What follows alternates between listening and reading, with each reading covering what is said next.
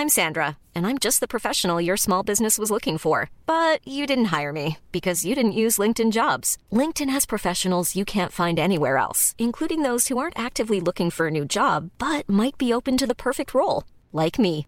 In a given month, over 70% of LinkedIn users don't visit other leading job sites. So if you're not looking on LinkedIn, you'll miss out on great candidates like Sandra. Start hiring professionals like a professional. Post your free job on linkedin.com/people today. When you're ready to pop the question, the last thing you want to do is second guess the ring. At Bluenile.com, you can design a one-of-a-kind ring with the ease and convenience of shopping online. Choose your diamond and setting. When you find the one, you'll get it delivered right to your door. Go to Bluenile.com and use promo code LISTEN to get $50 off your purchase of $500 or more. That's code LISTEN at Bluenile.com for $50 off your purchase. Bluenile.com code LISTEN.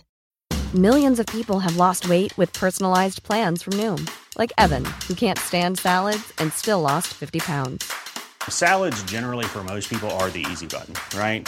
For me, that wasn't an option. I never really was a salad guy. That's just not who I am. But Noom worked for me.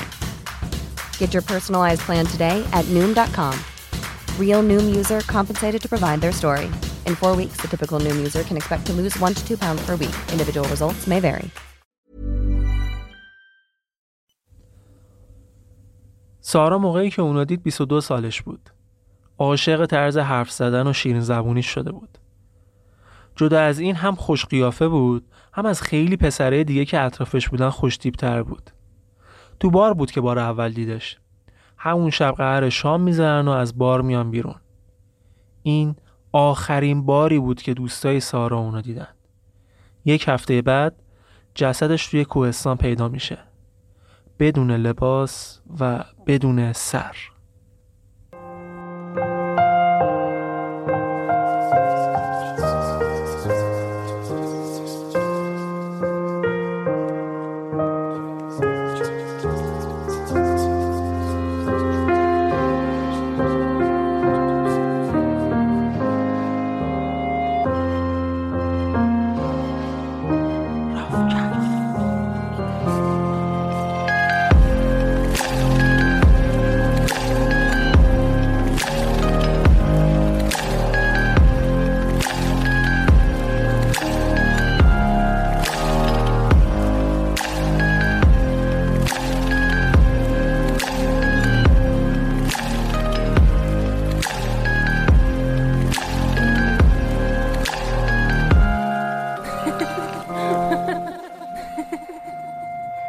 سلام. من ایمان نژادت هستم و این 22 دومین اپیزود رافکسته که تو اواخر مرداد 99 منتشر میشه. حواستون باشه که این اپیزود به خاطر صحنه‌های جنسی و خشنی که داره به هیچ عنوان به هیچ عنوان مناسب کودکان و افراد حساس نیست. اپیزود 22 میراث شیطان.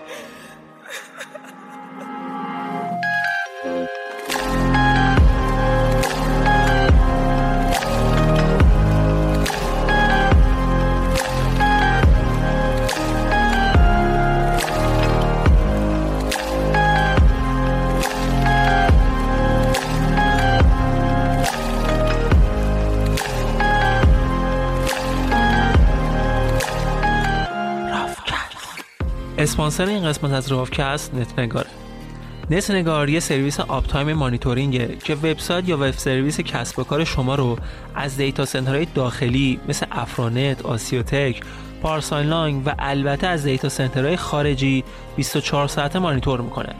و اگه واسه سرویستون مشکلی پیش بیاد مثلا از دسترس خارج بشه سرعت پاسخگوییش کم بشه یا پردازش سرور شما بره بالا نت نگار فوری اون رو به شما خبر میده.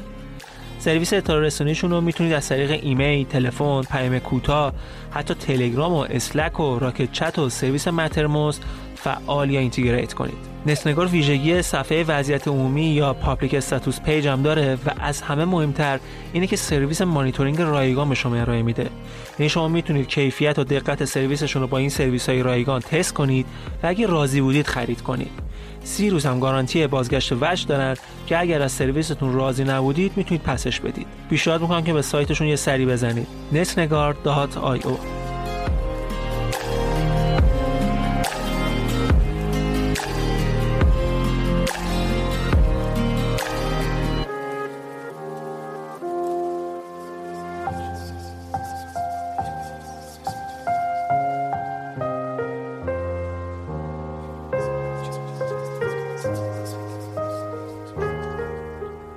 بذارید سوژه این قسمت رو جوری که خودش میگه معرفی کنم. سنگدل ترین حرومزاده ای که می‌تونی تو زندگیت ببینی. تد باندی آمریکایی جنتلمنی بود که تو دهه 1970 متهم به قتلای عجیب و غریب و وحشیانه ای میشه. تد شخصیت جذابی داشت.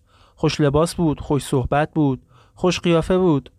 باندی برای دخترها با معیارهای موقع یه شخصیت جذاب بود. به خاطر همین خیلی راحت جذبش می‌شدن و بهش اعتماد می‌کردن. باندی متهم به این بود که با فریبکاری تومای خودش رو میکشونه سمت خودش بهشون تجاوز می‌کنه بعد اونا رو می‌کشه. حتی می‌گفتن اون بارها و بارها با جسد قربانیهاش سکس داشته و تا وقتی که جسد به مرحله پوسیدگی نمی‌رسیده این کار انجام می‌داده. یه کاری دیگه که میگن انجام داده این بوده که اگر از یه قربانی خیلی خوشش میومد جمجمش رو تو خونش نگه میداشت. اینجا بیشتر از این دیگه وارد جزئیات قطعا نمیشم. بهتر قبلش با خود تدماندی بیشتر آشنا بشیم ببینیم اصلا کی بوده و از کجا اومده. اسم کاملش تئودور رابرت باندیه متولد 1946 تو ورمونت آمریکا. باندی توی یه مرکزی که برای مادران بیوه و بی سرپرسته به دنیا اومد. هیچ هم دقیق مشخص نشد که پدرش کیه. مادرش میگه وقتی جوان بوده یکی از کهنه سربازای جنگ گوله زد و باردار شده. ولی اطرافیانش زیاد این حرفش رو تایید نمی‌کردن. می‌گفتن احتمالش خیلی کمه که اون بهش تجاوز شده باشه. به حال چیزی که مشخصه نامشخص بودن پدر واقعی تده بعد از به دنیا اومدن تد مادرش یهو به سرش می‌زنه که بچه رو بذاره پرورشگاه و خودش هم بذاره بره. ولی پدر بزرگ تد مانعش میشه. میگه بیوی همینجا پیش خودمون هم سرپناه داشته باش هم بچه از انگ حرومزاده بودن در امان باشه. تد تا چند سال تو خونه پدر بزرگ زندگی می‌کنه. خودش هم البته از هیچی خبر نداشت. فکر می‌کرد که پدر بزرگش پدرشه مادر بزرگش هم مادرش. مادر خودش هم به عنوان خواهر بزرگترش میشناخت. تد همیشه از پدر بزرگ مادر بزرگش با احترام حرف می‌زد. همیشه ازشون خوب می‌گفت. حالا برعکس اونا. اصلا ازش خوب نمی‌گفتن. پدر بزرگش می‌گفت تد یه قلاره به تمام معنا بود. یه سری عقاید مسخره هم داشت. مثلا از ایتالیایی خوشش نمیومد با سیاپوستا لج بود. کاتولیکا رو آدم حساب نمی‌کرد. سگ خانواده رو می‌زد. گربه ها رو آزار می‌داد. یه وقتی مثل دیوون ها تو خونه با یکی که معلوم نبود کیه بلند بلند حرف می‌زد. مادر بزرگش یه خاطره خیلی عجیب داره ازش.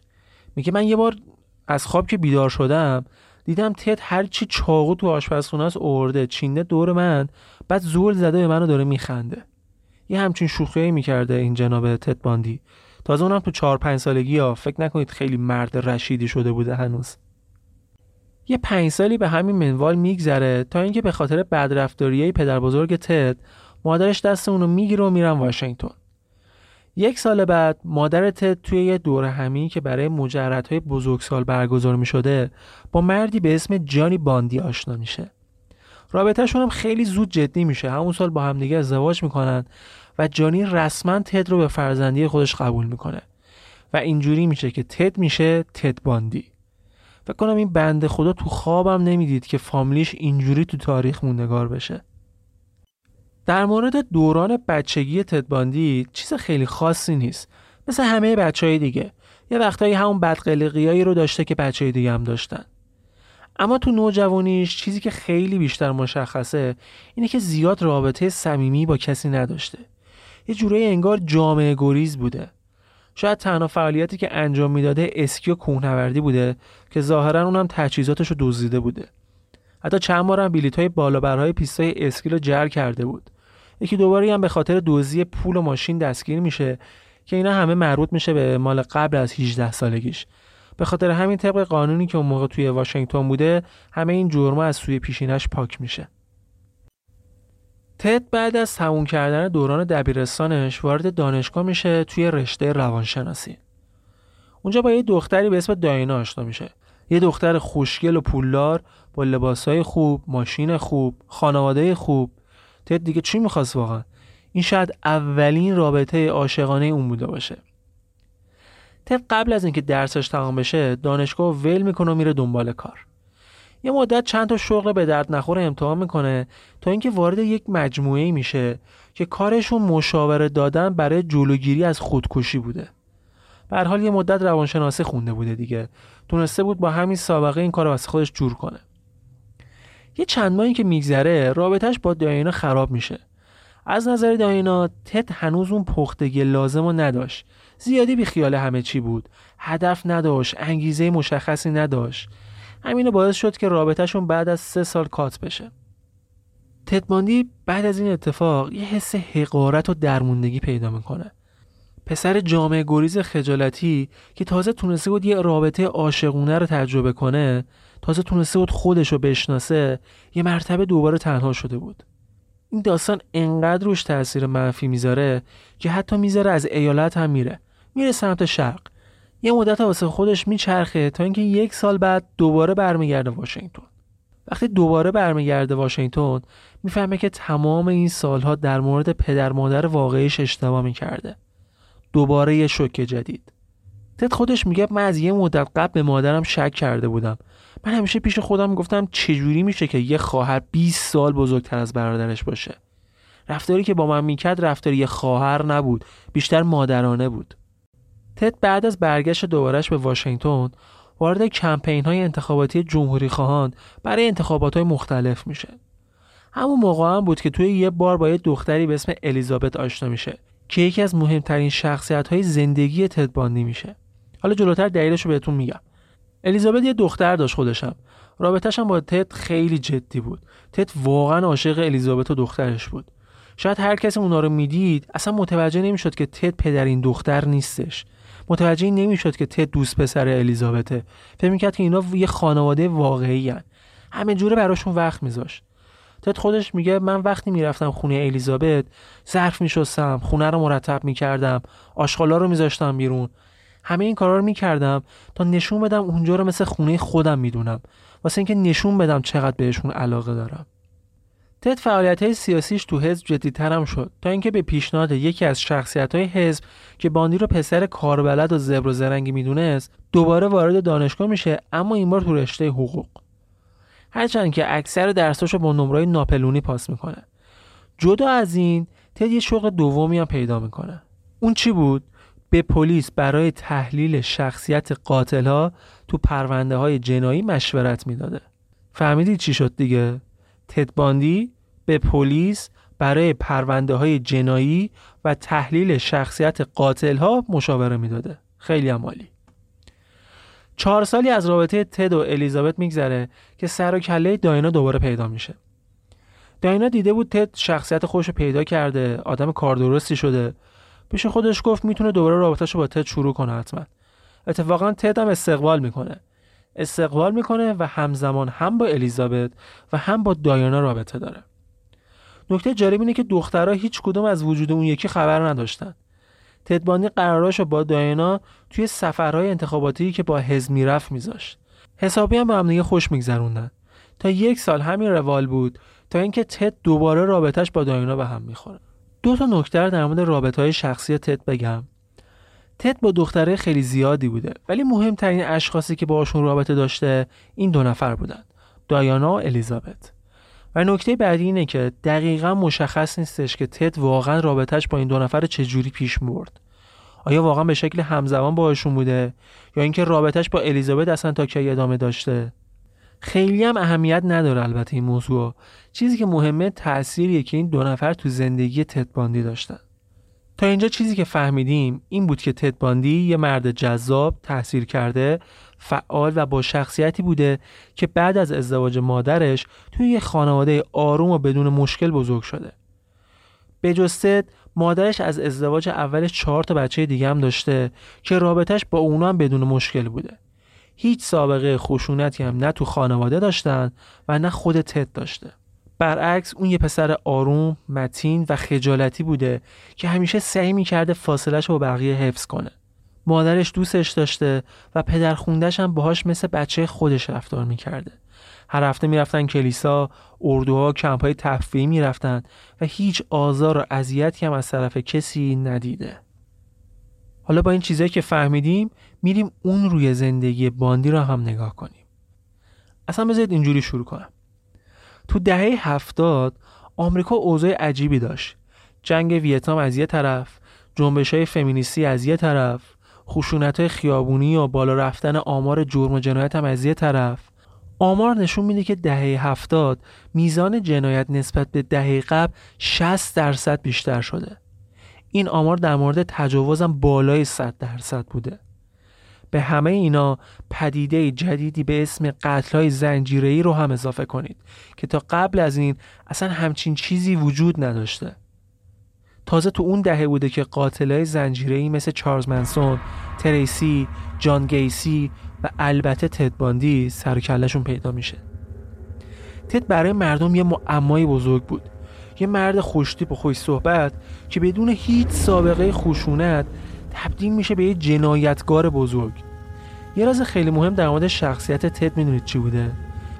اون معتاد سکس و فانتزی های جنسی خشم بود.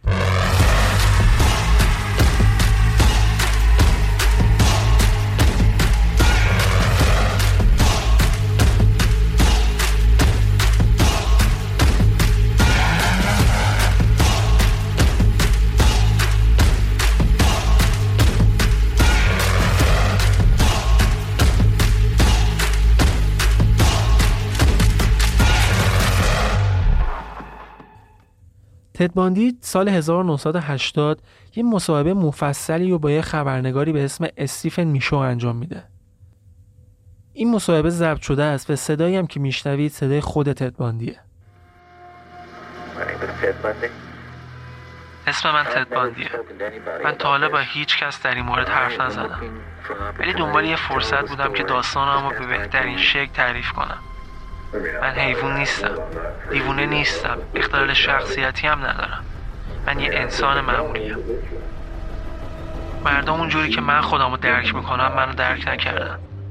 می‌خوام بهشون فرصت بدم که بفهمن چه اتفاقی افتاده و این اتفاقا برای من چه جوری بوده. دوران کودکی دوران بدی نبود. اون روزا رو یادمه. گشت و گذار ماجراجویی تجربه های مختلف. روزایی بودن که قورباغه شکار می‌کردیم و سنگبازی می‌کردیم. یه جورایی من قهرمان قورباغه گیری بودم. به تواناییام افتخار می‌کردم. باعث می‌شد همه نگاه ها رو من باشه. من هیچ وقت احساس کمبود دوست و همبازی نداشتم. همیشه کلی همبازی داشتم. سیدنی همبازی دوران بچگی تده اون میگه خانواده تد از نظر مالی زیاد وضع خوبی نداشتن. ولی یه همراه خیلی خیلی خوب برای بچه هاشون بودن. میگه تد تو بچگی دمدمی مزاج بود ناسازگاری می‌کرد. یه مدت مشکل لکنت زبون داشت که اخلاقش رو بدتر هم می‌کرد.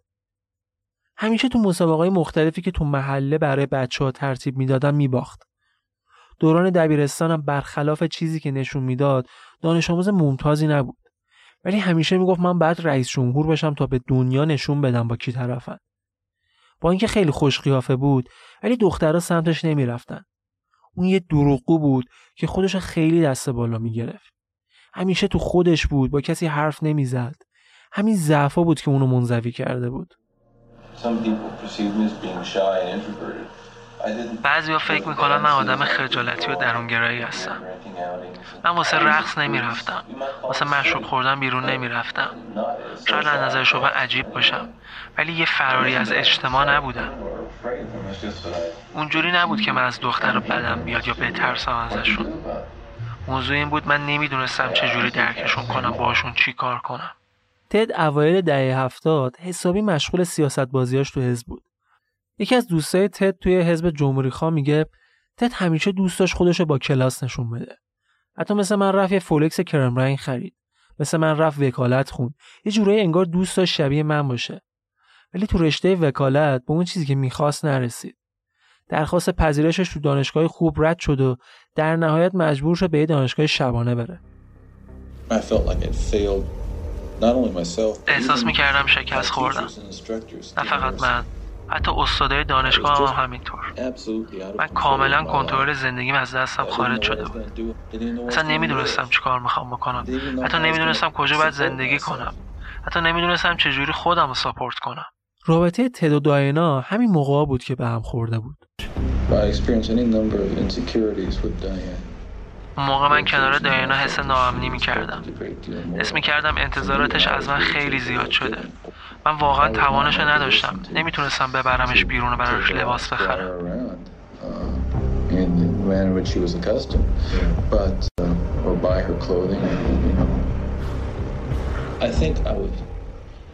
من موقع داغون بودم. اون شرایط منو می‌دید ولی درک نمی‌کرد. درک نمی‌کرد که تو چه وضعیتی هم. تو طول تابستون من و داینا ارتباطمون هی کمتر شد. اون دیگه برام نامه نمیدمش من ترسیده بودم که می‌خواد چیکار کنه. من شدیدا حس ترد شدن داشتم. نه فقط از اون از همه چیز. اون تابستون واقعا روزای سختی بود. مثل یه کابوس بود برام یه حسی تو وجودم بود که انگار می‌خواستم از داینا انتقام بگیرم آخرای اون تابستون یه آدم توهی بودم نمی‌دونم چه غلطی کردم But for the end of the summer, I, I'm serious. I, I just, it's blank. I don't know what the hell I did. تاریخ رو هم حواسمون باشه. این اتفاقات سال 1973 افتاده بود.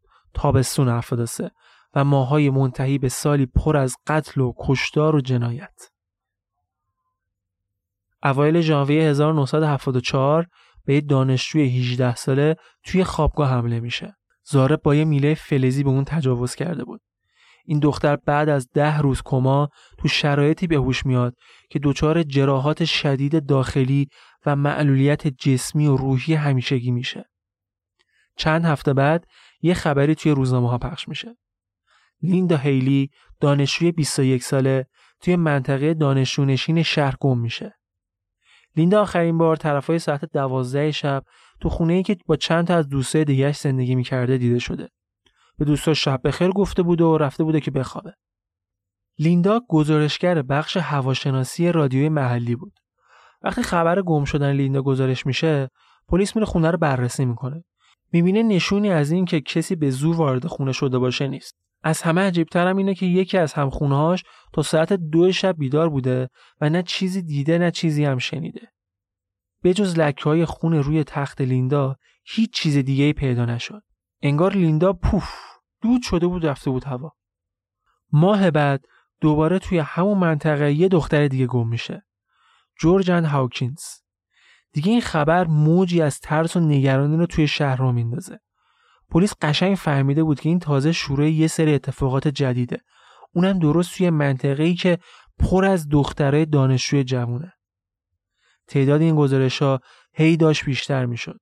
پلیس هم هیچی تو چنته نداشت. نه شاهدی، نه سرنخی، خالی خالی.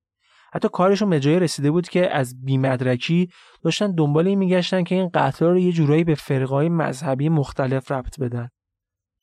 استیفن میگه من توی مصاحبه هم با تد در مورد این اتفاقاتی که ازش میپرسیدم هیچی من نمی‌گفت. به جاش همش از خودش می‌گفت. از روزای دانشجوییش از جایی که رفته کاری که کرده همش از خودش حرف می‌زد. خیلی دوست داشت همش خودش رو به من بشناسونه. بگذاریم. یه چند وقت که میگذره پلیس هم که هنوز هیچی به هیچی توی سیاتل نزدیک دریاچه سامامیش یه سری جشن و فستیوال داشت برگزار می‌شد. دور دریاچه هم پر آدم شده بود. کلی جوون که از همه جای شهر برای این جشن اومده بودن سمت دریاچه. تو حین برگزاری همین جشن بود که گزارشی از گم شدن دو تا دختر دیگه به پلیس می‌رسه. اما با این تفاوت که این بار چند تا شاهد بودن که یه سری حرفای خیلی مهم به پلیس زدن. چند نفری که از این دخترها رو دیده بودن که با یه مردی که دستش شکسته بود می‌رفتن سمت پارکینگ. اونا گفتن انگار اون مرد از اون دختره خواسته بود که یه کاری واسش انجام بده یه چیزی رو بذاره تو ماشینش. نفر دوم آخرین بار تو شرایطی دیده شده که با دوچرخه کنار یه ماشین فولکس قهوه‌ای رنگ بوده. خیلی هم شنیدن که موقع صحبت کردن مردی که داشته با اون دختر صحبت می‌کرده خودش رو تد معرفی کرده.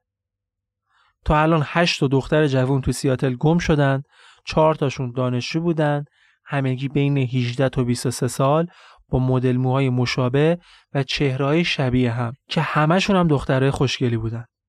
پلیس دیگه گم شده ها رو شماره گذاری کرده بود. دختر شماره یک که فلانجا گم شده، دختر شماره دو که فلانجا بوده، دختر شماره سه، شماره چهار و و و. اونا تقریبا روزی 14 ساعت روی پرونده کار می‌کردن. 11 نفر رو گذاشته بودن فقط برای اینکه جواب تلفن کسایی رو بدن که ممکنه اطلاعاتی از این تد مورد نظر پلیس داشته باشن. پلیس دو تا سر نخ داشت. فولکس قهوه رنگ و یه اسم. ولی می‌تونید حدس بزنید تو واشنگتن اون موقع فقط چند تا ماشین فولکس بوده؟ چهل و دو هزار تا. چهل هزار نفرم بودن که اسمشون تید بوده. پلیس با دریایی از اطلاعات طرف بود. واسه همین میان تمرکز رو می‌ذارن روی کسایی که اسمشون تد بوده و فولکس داشتن. به لیست هزار نفر می‌رسن.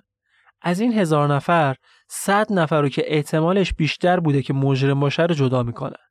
ولی از اون طرف هم منابع کافی و واسه زیر نظر گرفتن همه اینا نداشتن. واسه همین کار خیلی کند پیش می‌رفت. تحقیقات ادامه پیدا می‌کنه تا یک ماه بعد که یه تماس تلفنی خیلی خیلی مهم با دفتر پلیس سیاتل گرفته میشه. پشت خط زنی بود به اسم الیزابت. خودشو دوست دختر مردی به اسم تد باندی معرفی کرد. الیزابت و تد یه مدت بود که تو رابطهشون به مشکل برخورده بودن. الیزابت رفتارهای عجیبی از تد می‌دید. نگران شده بود. به پلیس میگه من توی وسایل تد تناب و گچ شکسته بندی و چاقو و این چیزا پیدا کردم. خیلی میترسم که خودشو درگیر ماجرای بدی کرده باشه. یه نکته رو دقت کنید. الیزابت به پلیس تماس نگرفته بود که بگه تد این دختر رو دزدیده ها. زنگ زده بوده که بگه دوست پسرم رفتارش مشکوک شده. وسایل عجیبی تو ماشینش پیدا کردم. ماشینی که یه فولکس قهوه‌ای هم بوده. اینجا بود که تد باندی هم اضافه میشه به همون لیست صد نفره‌ای که پلیس بهشون مشکوک بوده. ولی آیا پلیس مدرکی داشته که بتونه تد باندی رو به این پرونده ها رفت بده؟ به هیچ عنوان. نه اثر انگشتی، نه چیزی از مزنون که تو محل جرم جا مونده باشه و نه کسی که تد باندی رو شناسایی کرده باشه. اون موقع هنوز آزمایش دی ای هم نبود دیگه. خیلی جالبه پلیس عکس تد رو می‌گیره دستش میره به هشت نفر از شاهدای دریاچه سامامیش نشون میده هفت نفر از این هشت نفر با قاطعیت گفتن که این همون شخصی که تو دریاچه دیدن نیست اون یه نفرم گفته بود ممکنه که باشه استیفن میگه مصاحبه های من و تد توی سال 80 تقریبا داشت به یه بنبست می‌رسید. اون هیچی از اتهاماتی که در مورد جنایت های دهه هفتاد به زده می‌شد نمی‌گفت. هر بارم که خودم مستقیما ازش میپرسیدم می‌گفت من بیگناهم من کاری نکردم. تا اینکه به ذهنم رسید از یه در دیگه ای وارد شم. میگه بهش گفتم تد تو آدم تحصیل کرده ای هستی تحصیلات روانشناسی داری به وکالت آشنایی باهوشی. به نظر تو چه جور آدمی می‌تونسته همچین کاری بکنه؟ برام بگو به نظر چجوری این اتفاقات افتاده؟ استیفن میگه چشاش برق زد این حرفا که زدم. انگار اون چیزی که می‌خواست و گیر آورده بود. دستگاه ضبط منو گرفت بود نزدیک خودش یه جوری که انگار داره بغلش می‌کنه. شروع کرد حرف زدن. انگار اصلا من تو این اتاق وجود ندارم. استیفن در واقع تونسته بود کاری کنه که تد خودش و کاراشو به عنوان فرد سوم روایت کنه. اون تونسته بود کاری کنه که تد تو جایگاه راوی بشینه یه نفر سومی رو تصور کنه تو ذهنش و تمام کارهایی که خودش کرده رو به اون فرد نفر سوم نسبت بده و با غرور ازش حرف بزنه. به طور کلی ظهور این پیده رو میشه اینطوری توصیف کرد که این انسان درگیر یه سری سرکوب های جنسی بوده که با خشونت همراه شده. شاید این آدم فکر می‌کنه با این خشونت ها و بین این خشونت های پی در پی با هر جنایت یه تیکه از خودش رو رها می‌کنه. غیر ممکنه ولی تو این لحظه با یه خیال واهی رها میشه. تمام مدت فکر می‌کنه دفعه بعد حسش ارضا میشه. و دفعه بعد که دوباره این کارو می‌کنه فکر می‌کنه دیگه دفعه آخره در واقع تیت می‌گفت که این آدم یعنی خودش به پورنوگرافی اعتیاد داره و در نهایت بخش تاریک این آدم شروع به ارتباط های خشونت آمیز با زنها می‌کنه. وقتی استفان ازش می‌پرسه این آدم اولین بار کی شروع کرده این کار رو انجام بده تو جواب میگه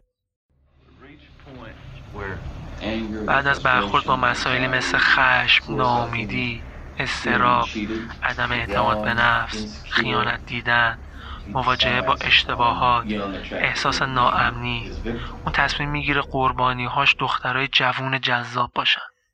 در واقع این احساس انقدر رشد می‌کنه که تمام وجودش رو می‌گیرن و صدایی تو وجود تد داشته می‌گفته که باید همچین کارهایی با زنا بکنه. یه روز عصر اون در حال رانندگی توی خیابون تاریک بوده. دختری رو می‌بینه که تو خیابون در حال قدم زدنه. ماشین رو پارک می‌کنه و پشت سر دختر راه میفته دختر صداشو میشنوه و برمیگرده. اون چاقوشو در میاره بازوشو می‌گیره و بهش میگه کاریو که می‌خواد انجام بده. اون دستاشو دور گردن دختر حلقه می‌کنه تا بیهوشش کنه و نتونه جیغ بزنه. وقتی که عقده هاشو از طریق انحرافات جنسیش ارضا می‌کنه متوجه میشه که نمی‌تونه نظر اون دختر بره. کشتن دختره تنها راه از بین بردن مدارک و شواهده. واسه همین آخر ماجرا به قتل ختم میشه. استیفن میگه وقتی داشت ماجرای این دختر رو به عنوان سوم شخص تعریف می‌کرد چشمای آبیش سیاه سیاه شده بودن. تو تمام این مدت من داشتم به این دستاش نگاه می‌کردم. فکر می‌کردم پیش خودم این دستا چه کارایی که نکردن. پلیس تو ماهای بعد به جایی می‌رسه که کوچکترین سرنخ جدی نداشت. از طرفی هم مجرم هم مدت ها بود هیچ جرم جدیدی انجام نداده بود. فقط منتظر نشسته بودن تا اون جرم جدیدی انجام بده تا شاید بتونن ازش سرنخی چیزی گیر بیارن. تقریبا دو ماه از آخرین جنایت تا توقف پرونده گذشته بود که تد از واشنگتن خارج میشه. می‌خواست واسه ادامه تحصیل تو رشته وکالت بره ایالت یوتا. توی یوتا تد بانی رو به عنوان یه دانشجوی رشته وکالت که تو دانشگاه واشنگتن درس خونده میشناختن. دروغ بود دیگه. تد توی دانشکده شبانه درس می‌خوند. تد برای اینکه چهره مثبتی از خودش نشون بده میره عضو کلیسای مورمون یوتا میشه. قصد تعمیدش میدن و میشه مرد با خدا و تحصیل کرده جذابی که همه عاشقشن گذشت. گذشت تا تابستون همون سال 1974 که جسد دختر رئیس پلیس یکی از شهرهای یوتا رو تو شرایطی پیدا می‌کنن که هم کتک خورده بوده هم بهش تجاوز شده بود. تو پاییز هم دو مورد دیگه از گم شدن دختر جوون گزارش میشه. دختر اول شبونه از خونه زده بود بیرون و تا همین الان که دارید این پادکست رو میشنوید هیچ اثری ازش پیدا نشده.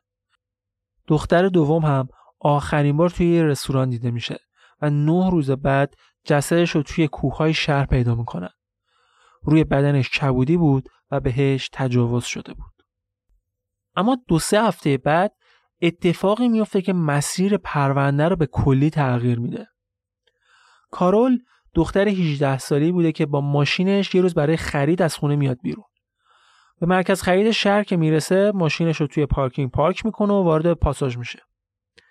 همینجوری که داشته میچرخید و مغازه رو نگاه می‌کرده یه مأمور پلیس بهش نزدیک میشه و بهش میگه ما یه شخصی رو دستگیر کردیم که می‌خواسته از ماشین شما دزدی کنه اگه امکانش هست بیا پایین چک کن ببین که از ماشین چیزی کم شده یا نه.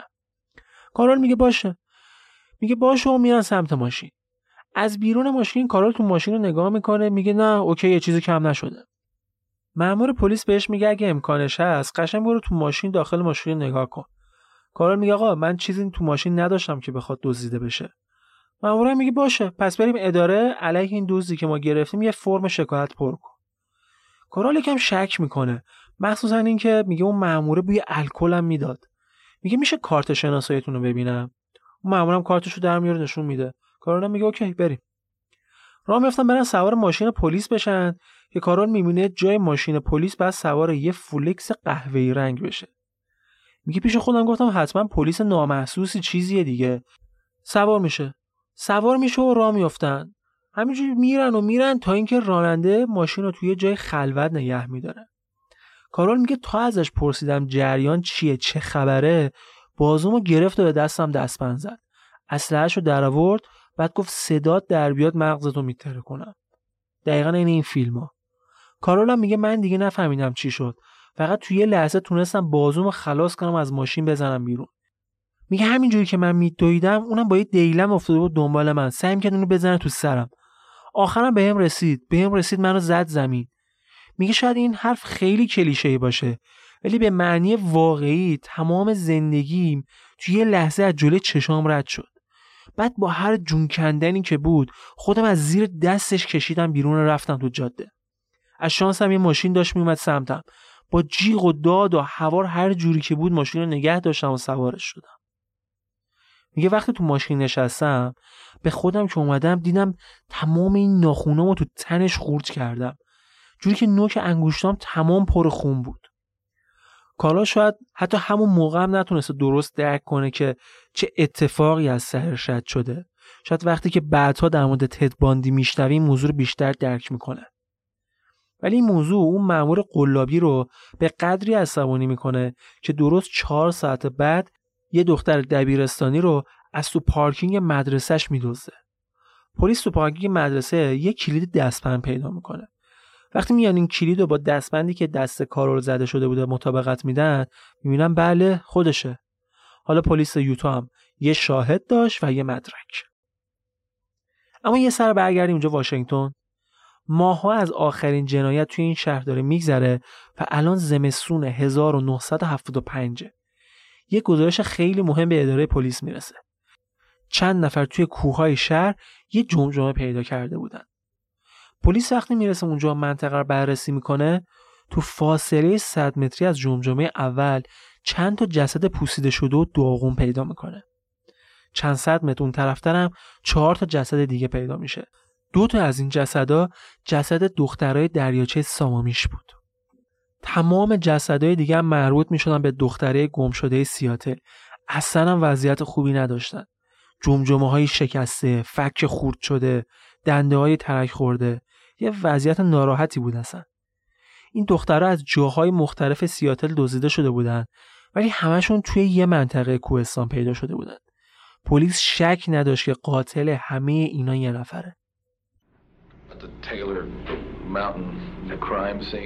در مورد صحنه جرم کوهستان؟ یه حدس منطقی وجود داره. اونم اینه که اون فرد دنبال از بین بردن مدارک جرمه. وقتی جسدا رو اونجا ول می‌کنه حیوونا کار رو براش انجام میدن و اون این کار رو دوباره انجام میده. چون اونجا رو مثل یه منطقه دفع زباله می‌بینه. حالا تو همین تاریخ زمستون 1975 میریم کلرادو. پلیس جسد یه زن رخ رو که بدنش تیکه پاره شده بوده توی جنگل و زیر برف پیدا می‌کنه. این زن آخرین بار تو آسانسور هتلی که با همسرش برای تعطیلات ژانویه رفته بودن دیده شده بوده. به فاصله چند هفته بعد دو گزارش دیگه از گم شدن دختره جوون به پلیس می‌رسه و تعداد گم های ایالت رو تو فاصله کمی به چهار نفر میرسونه. همین موقع هم توی یوتا یه سال بود که از ماجرای کارول که یکی سعی کرده بود به دوزتش میگذشت و هنوز هیچ خبری از دستگیری مجرم نبود تا اینکه باهاش تماس می‌گیرن تا بیاد یه نفر شناسایی کنه. قضیه از این قرار بود که یه شب توی یکی از خیابونای شهر پلیس ماشین فولکس رو می‌بینه که داره با چراغای خاموش رانندگی می‌کنه. بهش مشکوک میشن. مشکوک میشن میرن سمتش که متوقفش کنن. ولی راننده تا پلیس رو می‌بینه پاشو می‌ذاره رو گاز و فرار می‌کنه. ولی آخر هم می‌تونن که متوقفش کنن. راننده به جرم عدم توجه به دستور پلیس بازداشت میشه و تو اداره پلیس خودشو با این اسم معرفی می‌کنه. تد باندی. تد درخواست وکیل می‌کنه. وکیلش میگه اول به نظر میومد که داستان فقط یه سوء تفاهم برای یه آدم تحصیل کرده و خوشنام باشه که حالا یک گیروگوری هم براش پیش اومده. ولی وقتی دادستان با من تماس گرفت و خواست در مورد تد صحبت کنیم اونجا دیگه شستم خبردار شد که ماجرا باید پیچیده تر از این حرفا باشه. میگه وقتی رفتم ملاقات دادستان تازه فهمیدم که پلیس تو ماشینش یه سری وسایل مشکوک پیدا کرده. ماسک صورت یخشکن جوراب زنونه دستبند چاقو تناب چرا قوه دستکش چرمی. شاید مثلا چاقو و چرا قوه همچه خیلی عجیب غریب نباشه ولی وقتی کنار اینا کلی چیز دیگه هم پیدا می‌کنی مشکوک می‌زنه دیگه. تد برای روز شناسایی مدل موهاشو کامل تغییر میده. یه جوری انگار داشت سعی می‌کرد که یه چهره دیگه از خودش نشون بده. به هر حال کارولو میارن. کارولو میارن و تد رو هم بین چند تا مجرم دیگه میارن تو اتاق و کارول از پشت شیشه بدون معطلی میگه خودشه. تد رو نشون میگه میگه این همون آدمی که می‌خواست منو بدزده. اینجا دیگه پلیس شک نداشت که کارول داره درست میگه. ای گفتی چرا؟ پلیس یه رکبی زده بود. به غیر از تد تمام کسایی که تو اتاق به عنوان مجرم آورده شده بودن پلیس بودن. پس دیگه شکی نداشتن که کارا رو داره درست میگه. اینو دقت داشته باشید.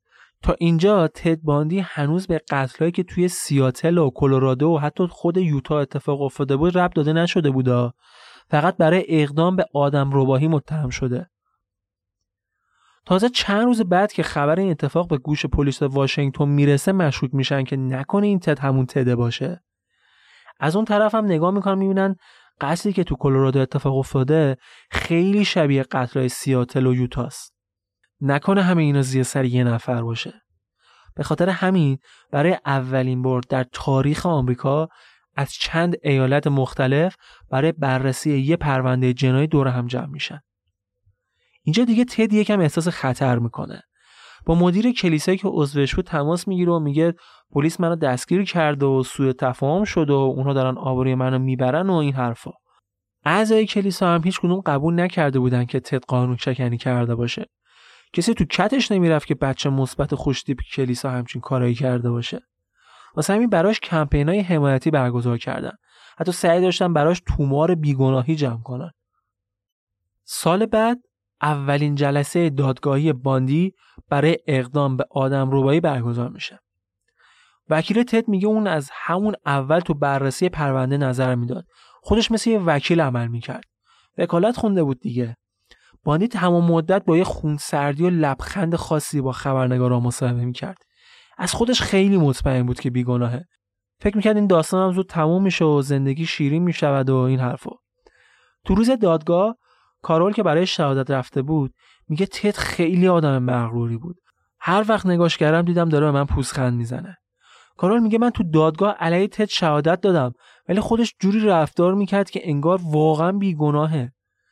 تد حتی وقتی دادگاه که شروع شد اول از همه بلند شد و حق و حقوقش رو به قاضی یادآور شد. اینقدر از خودش مطمئن بود درخواست داده بود دادگاه بدون هیئت منصفه برگزار بشه و قاضی تصمیم اول و آخر رو بگیره. بعد از تمام شدن دادگاه قاضی حکم میده که 90 روز دیگه یه دادگاه جدید برگزار بشه. ولی برای اینکه ببینن می‌تونن بهش آزادی مشروط بدن یا نه یه روانشناس رو معمور می‌کنن که بتونه شخصیتش رو تحلیل کنه و نظر نهایی رو بده. این آقای روانشناس میگه وقتی من اولین بار با تد رو در رو شدم با یه اعتماد به نفس خاصی اومد جلو با لبخند به من دست داد و خوش معرفی کرد. میگه ولی من آدمی نبودم که بخوام تحت تاثیر همچین چیزایی قرار بگیرم. رفتم با خانواداش حرف زدم با دوستاش حرف زدم. از اونم پرسجو کردم که ببینم این چه جور آدمیه. از کجا اومده؟ میگه خانوادهش که خب طبیعتا از نظر اونا پسرشون بهترین پسر دنیاست. ولی چیزی که نظرمو جلب کرد این بود که باندی بیشتر از اینکه دوست پسر داشته باشه دوست دختر داشته. با یکی از این دخترها که مصاحبه کردم یه خاطره عجیب واسه من تعریف کرد. گفت یه بار با تد رفته بودیم شنا بعد یه دفعه سر منو گرفت کرد زیر آب. گفتم خب داره شوخی می‌کنه دیگه. منم خندیدم بهش. دیدم نه خوشش اومده. هی سر منو می‌گیره می‌بره زیر آب میاره بالا. یه جای دیگه قشنگ حس کردم همچین بعدش نمیاد من انگار همینجا خفه کنه. بهش یه تشر رفتم از آب اومدم بیرون و اون شد آخرین باری که دیدمش. این دوست روانشناسمون میگه آخرین باری که تد رو تو زندان دیدم مصاحبه آخرم بود که قرار بود بعدش دیگه نظر نهاییمو در مورد آزادی مشروطش بدم. تد برگشت بهم گفت که به نظرت من می‌تونم این کار رو کرده باشم؟ من همچین آدمی هستم واقعا. میگه بهش گفتم واقعا نمی‌دونم که تو همچین کاری کردی یا نکردی. ولی فقط اینو می‌دونم که اگه تو واقعا همچین کاری کرده باشی بازم انجامشون میدی. روانشناس تد نظرش رو به دادگاه داد. و سراحتا اعلام کرد که تد باندی سرشار از خشونت پنهانه. تد میفته زندان. میفته زندان و چند ماه بعد وقتی که تو سالن ملاقات منتظر وکیلش بود سه نفر وارد میشن و اونو به جرم قتل کارین کمبل در کلرادو دستگیر می‌کنن. همون زنی که از هتلش دزدیده شده بود و پلیس جنازه شد زیر برفا پیدا کرده بود.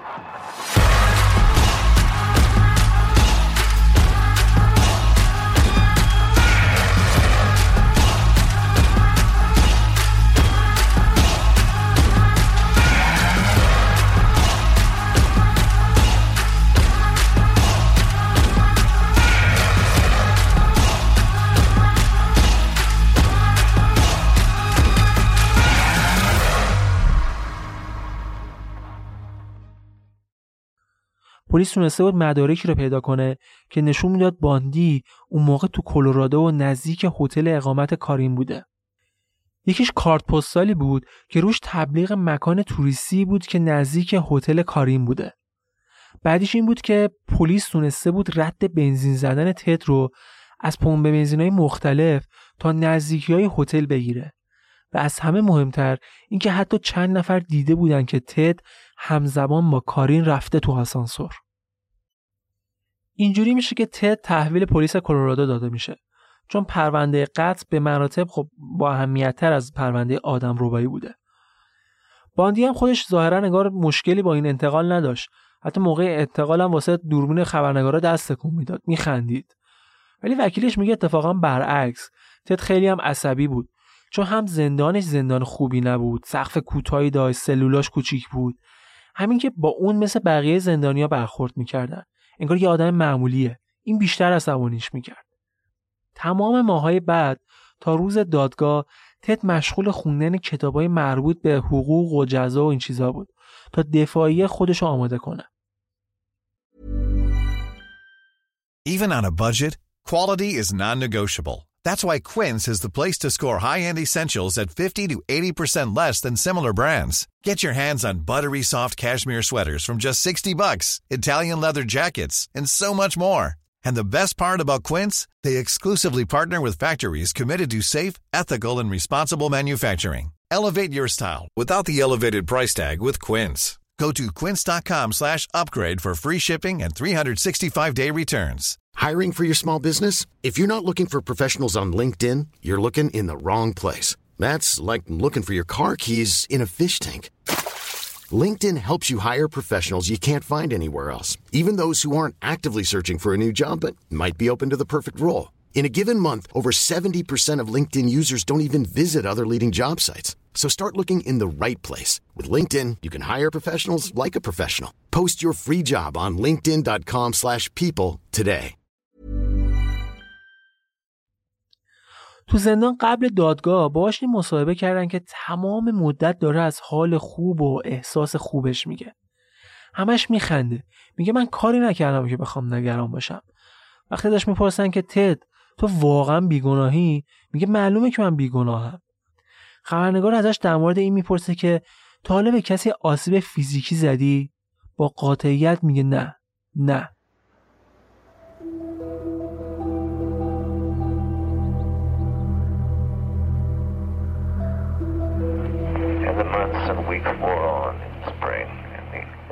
همینطوری که هفته ها ماها میگذشت به بهار نزدیکتر می‌شدیم.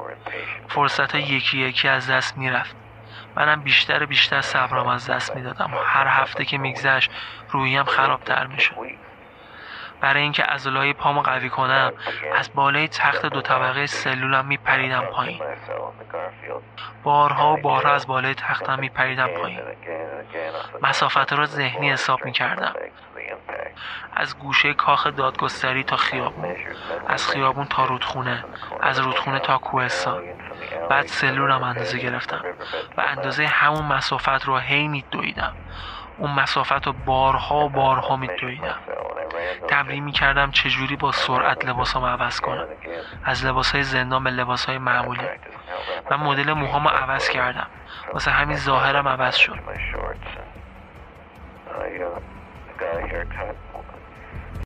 در نهایت جلوش وایسادم. اولش دودل شدم. نمی‌تونید باور کنید چی از ذهنم میگذشت. من می‌تونستم آزاد باشم. پنجره باز بود و هوای تازه میومد آسمون آبی بود. به خودم گفتم من آمادم. سمت پنجره رفتم.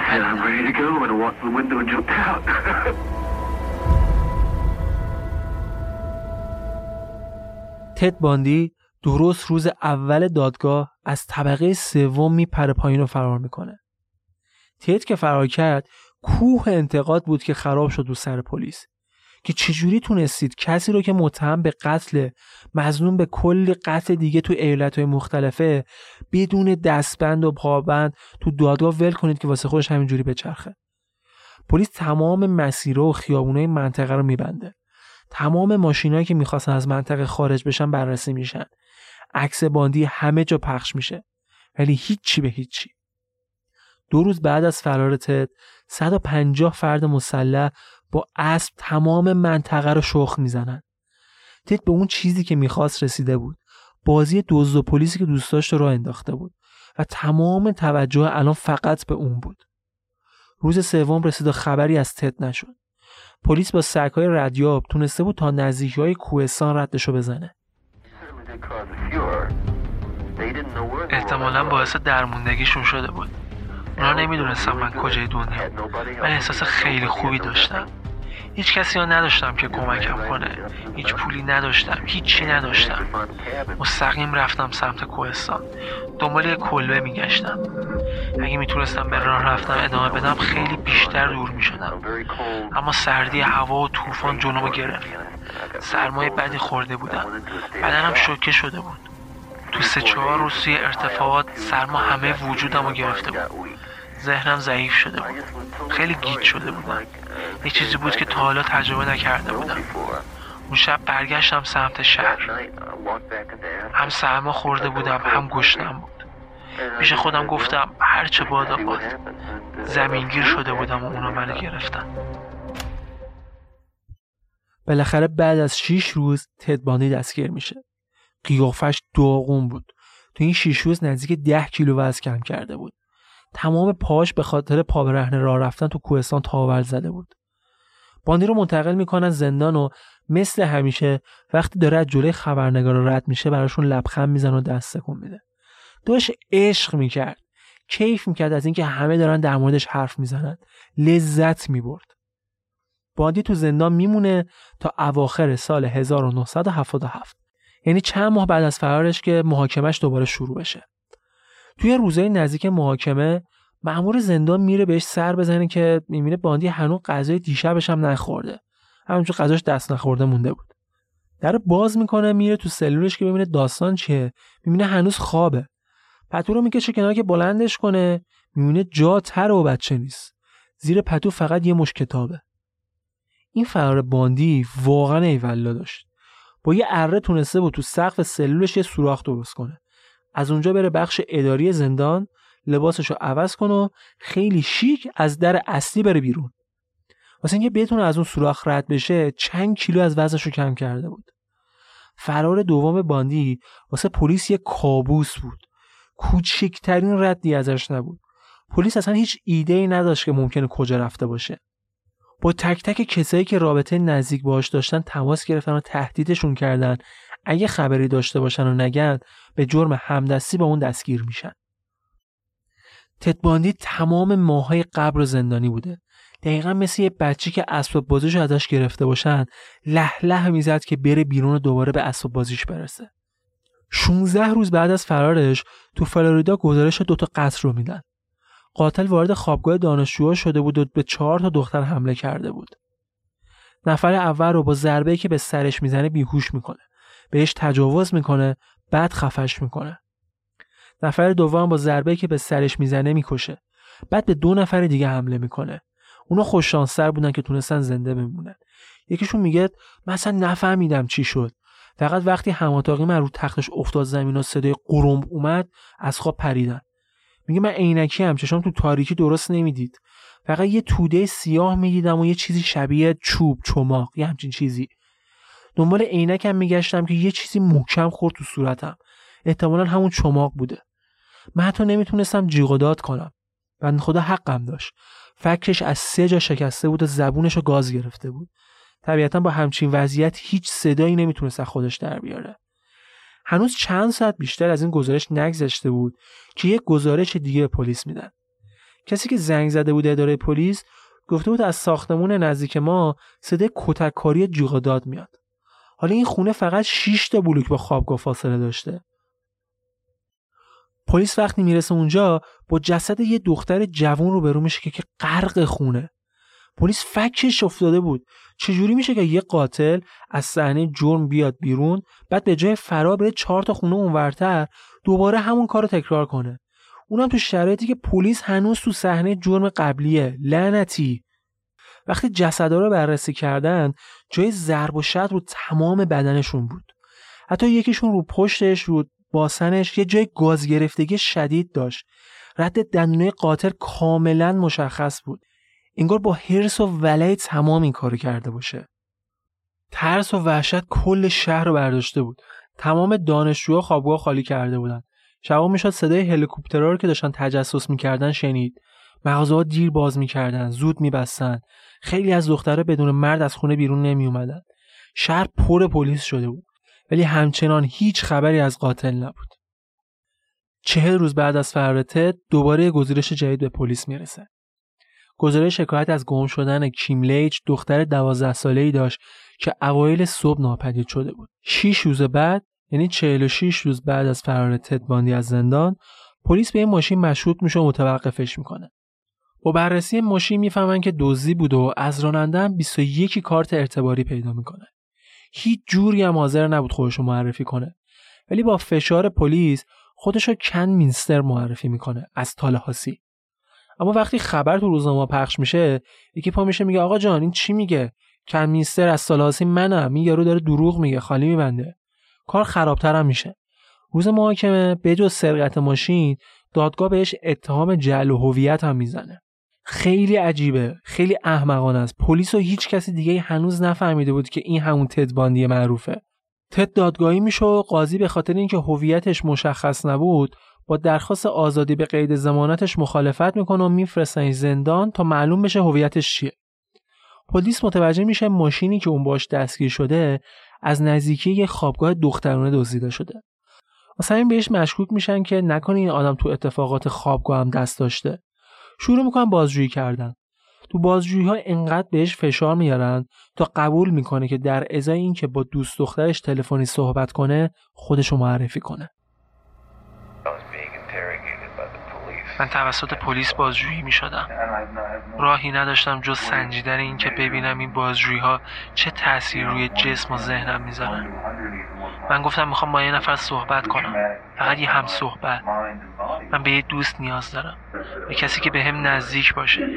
من پلیس بازجو نمی‌خوام. از پلیس خستم. من به یه نفر نیاز دارم که باهاش حرف بزنم. کسی که آرومم کنه و کمکم کنه این وضعیت رو بگذرونم. واکنشی که داشتم باعث شد دوباره بازداشت بشم. تد زنگ می‌زنه به کی؟ الیزابت.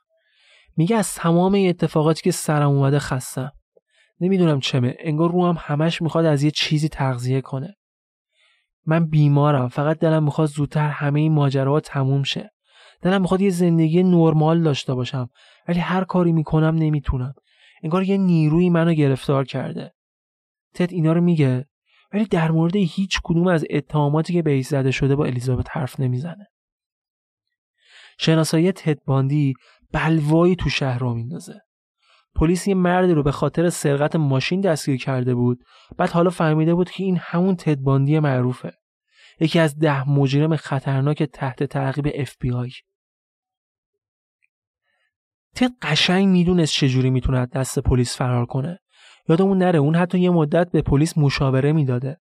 با محدودیت های قانونی اونا کاملا آشنا بود. می‌دونست چه کارهایی از دستشون برمیاد و چه کارهایی نمی‌تونن انجام بدن. از طرفی هم پلیس تو دهه هفتاد امکانات الان رو نداشته. اونا حتی دستگاه فکس هم نداشتن. یه مثال خوبش همین دستگیری آخر باندی. پلیس اونو گرفته بود ولی نمی‌دونست این آدم همون تد باندیه. شاید اگه خودش نمی‌گفت اونا حتی هیچ وقت متوجه این موضوع هم نمی‌شدن. اینترنت نبود که بتونن عکسش همه جا پخش کنن. نهایت تو چهار تا برنامه خبری می‌خواستن چند لحظه تصویرش رو نشون بدن و تمام. تدم که خدای تغییر چهره. با یه سیبیل گذاشتن یا تغییر مدل مو اصلا کلا یه آدم دیگه ای می‌شد. اون دختر 17 ساله رو یادتونه که گم شده بود؟ پلیس یک ماه و نیم بعد جسدش رو توی بیابون نزدیک طویله گراز پیدا می‌کنه. افسر پلیسی که مسئول این پرونده بود میگه وقتی جسدش رو پیدا کردم برای اولین بار بعد از دوران نوجوانی نشستم زار زار گریه کردم. باندی هم برای این قتل و هم برای قتلهای دانشگاه فلوریدا مزنون اصلی بود. تد انقدر پرونده های مختلف تو ایالت های مختلف داشت که مشخص نبود اول بعد برای کدوم جرم تو دادگاه کدوم ایالت محاکمه بشه. در نهایت تصمیم می‌گیرن که تد باندی رو بفرستن به یه زندان فوق امنیتی تو فلوریدا. یعنی همون جایی که آخرین قتلش انجام داده. مسئول پروندهش میگه این امنیتی ترین زندانی بود که تو تمام ایالت های اطراف می‌شد پیدا کرد. ما رو در سلولش به جز قفل اصلی خود در دو تا قفل بزرگ دیگه هم زدیم. میگه یه شب رفتم دم سلولش بهش گفتم پاشو بیبریم یه کار داریم. باندی اول میگه ترسیده بود. میگه این کار خلاف قانونه تو نمی‌تونی من جایی ببری. می‌خوای با من چیکار کنی این حرفا؟ میگه ولی آخر زورکی کردیمش تو ماشین و بردیمش بیرون زندان. هنوز نمی‌دونست کجا دارن میبرنش. بعد ماشین رو جوری نگه داشتیم که در عقب ون ماشین یه ون بود. در عقب ون رو به یه راهرو باز می‌شد که سه تا دکتر ماسک اونجا وایساده بودن منتظرش بودن. پشتشون هم یه یونیت دندون پزشکی بود. باندی چیزی که خبر نداشت این بود که اون پلیس یه جای گاز گرفتگی ازش داره. جای گاز گرفتگی که حکم امضای اون روی بدن اون دختر داشته. اون شب از تموم دندونای تد باندی غالب گرفتن. قسمت جالب ماجرا می‌دونید چی بود؟ این بود که تد لبخند می‌زد می‌گفت هر کاری می‌خواید بکنید بکنید. من که کاری نکردم. به هر حال تد باندی به جرم قتل محاکمه میشه. این اولین محاکمه ای بود که تو تاریخ آمریکا قرار بود به صورت مستقیم از تلویزیون پخش بشه. از تمام شبکه های تلویزیونی کشور و حتی چند شبکه خارجی اومده بودن تا دادگاه رو پوشش بدن. دادگاه نهم می 1979 شروع شد. ته توی این محاکمه سه تا وکیل تسخیری داشت که خودش هم تونسته بود با اجازه از دادگاه به عنوان دستیار وکلا از خودش دفاع کنه. تو تمام مدت دادگاه تد سعی داشت بازی رو دستش بگیره وقتی دادستان علیهش مدرک رو می‌کرد خودش می‌رفت با دقت مدرک رو زیر رو می‌کرد که ببینه چی به چیه. غرور و شخصیتی که تد از خودش رو دادگاه نشون می‌داد خیلی رو نسبت به این که اون قاتل باشه مردد کرده بود. یه نکته جالب اینه که اکثر کسایی که تو جلسه دادگاه به عنوان میهمان حضور داشتن دختره جوونی بودن که شیفته شخصیت تد بودن. حتی براش نامه های عاشقانه میفرستادن. می‌دونستن تد قاتله می‌دونستن چه کاری انجام داده ولی اومده بودن که از نزدیک این جنتلمن هار رو ببینن. یکی از وکلای باندی میگه سختترین کار دفاع از باندی بود چون واقعا بین مردم و رسانه ها بدنام بود. من اولین توصیه‌ای که بهش کردم این بود که ساکت بشین یه جا و شبیه آدمای بیگناه باش. دادگاه اول که تموم شد وکلای تد بهش پیشنهاد دادن که با دادگاه معامله کنه. جرماشو گردن بگیره به جاش خطر حکم اعدام از سرش رد بشه. تد قبول می‌کنه. وکیلش میگه من اصلا خودم انتظار نداشتم که تد این موضوع رو به این راحتی قبول کنه. چند روز بعد تو دادگاه دوم وقت دادگاه شروع میشه تد باندی بلند میشه میگه این وضعیت منه. اولا وکلام اعتقاد دارن که من گناهکارم. دوما به من گفتن راهی واسه دفاع از من ندارن. و همش ساز مخالف می‌زنن. و سوم اینکه هیچ راهی واسه جلوگیری از محکومیت من نمی‌بینن ولی جناب این اگه خودش باعث افزایش سطح ناکارآمدی وکلا نمیشه پس چی باعث میشه؟ تق قشنگ یه لغت مشتی زد به معامله و دادگاه و هر چی که هست. بعد از این ماجرا همه فهمیدن که باندی آدمی نیست که بخواد اتهاماتش رو قبول کنه. دنبال یه جنگ درست حسابیه. بعد از دادگاه وقتی خبرنگارا ازش پرسیدن می‌خواد وکلاش عوض کنه یا نه یه سر تکون داد و گفت بهترین وکیلی که برای این کار سراغ دارم خودمم. دادگاه سوم یک ماه بعد برگزار شد و یه نفر جدیدم به تیم وکلای تدباندی اضافه میشه. قاضی تو این دادگاه با بررسی صلاحیت تد تایید می‌کنه که اون حالا دیگه می‌تونه شخصا به عنوان وکیل مدافع خودش هم عمل کنه. تو دادگاه قبلی دستیار وکیل بود الان دیگه می‌تونست وکیل باشه. یعنی قدرت اینو داشت که حتی از شاهدا سوال بپرسه. و این بزرگترین کابوسی بود که تیم وکلای باندی باش مواجه بودن. چون هر چون اونا تلاش می‌کردن اونو بیگناه نشون بدن یا مدارک رو زیر سوال ببرن باندی یهو یه حرکت می‌زد و همه چیو خراب می‌کرد. زیر بارم نمی‌رفت که بشینه چیزی نگه. کلا معتقد بود که تنها کسی که صلاحیت دفاع از اونو داره خودشه. مثلا برمیگشت از دادگاه درخواست می‌کرد بتونه وقت بیشتری واسه ورزش تو فضای آزاد داشته باشه. ماشین تایپ می‌خواست. دسترسی بیشتر به کتابخونه می‌خواست. می‌گفت نور سلولم کمه نمی‌تونم درست پرونده ها رو بخونم. سلولم عوض کنید. یه جو وسط بحث جدی یهو رو کرد به قاضی گفت میشه منوی غذای منو عوض کنید؟ من چند روز همش دارم چیز برگر می‌خورم. فکر نکنید این حرفا رو از رو حماقت می‌زده ها؟ باندی یکی از باهوشترین قاتلین سریالی تاریخ بوده. اون سعی داشت تمرکز هیئت منصفه رو روی پرونده به هم بزنه. حتی تونست تاثیرش رو رو قاضی هم بذاره. قاضی پروندهش شخصا رفت سلول باندی رو بررسی کرد و دستور داد یه سلول مناسبتر براش ردیف کنن. همچین جونوری بوده این بشر. تو دادگاه نماینده دادستان افسر پلیسی رو که به عنوان اولین نفر رسیده بود بالا سر جنازه دختره خوابگاه احضار کرد. احضارش کردن که شهادت بده. اونم شهادتش رو داد و چیزی که دیده بود و گفت و ولی یهو تد بلند شد و به عنوان وکیل مدافع خودش رفت پشت میز و شروع کرد از این شاهد سوال پرسیدن. ازش خواست که دقیق و مو به مو بگه وقتی رسیده بالا سر جنازه ها چی دیده و فکر می‌کنه که قاتل دقیقا چه کارایی با اون دختر رو انجام داده و چجوری این قتل رو انجام داده. اون گفت من چهار تا اتاق چک کردم تو اتاق اول که رفتم جسد یه دختر رو دیدم دورش پر خون بود یه چیزی شبیه نایلون رو صورتش کشیده بودن. صورتش پف کرده بود. یه چشمش باز بود رنگش مثل گچ سفید شده بود. میگه وقتی ملافه رو سعی کردم از زیرش بکشم افتاد رو زمین. بعد پشتش اون جای گاز گرفتگی رو دیدم. کاملا کبود شده بود. بانتی مو به مو جز به جز کاری که اون شب انجام داده بود و داشت از زبون اون شاهد میشینید اون داشت شاهکارش رو از زبون یه نفر دیگه میشیند و کیف می‌کرد. حس غرور بهش دست می‌داد. اگر ما متوجه بشیم که این فرد از عمل قتل احساس لذت می‌کنه منطقیه که تو آینده با این لذت زندگی کنه چون این با تمایلاتش هم خونی داره.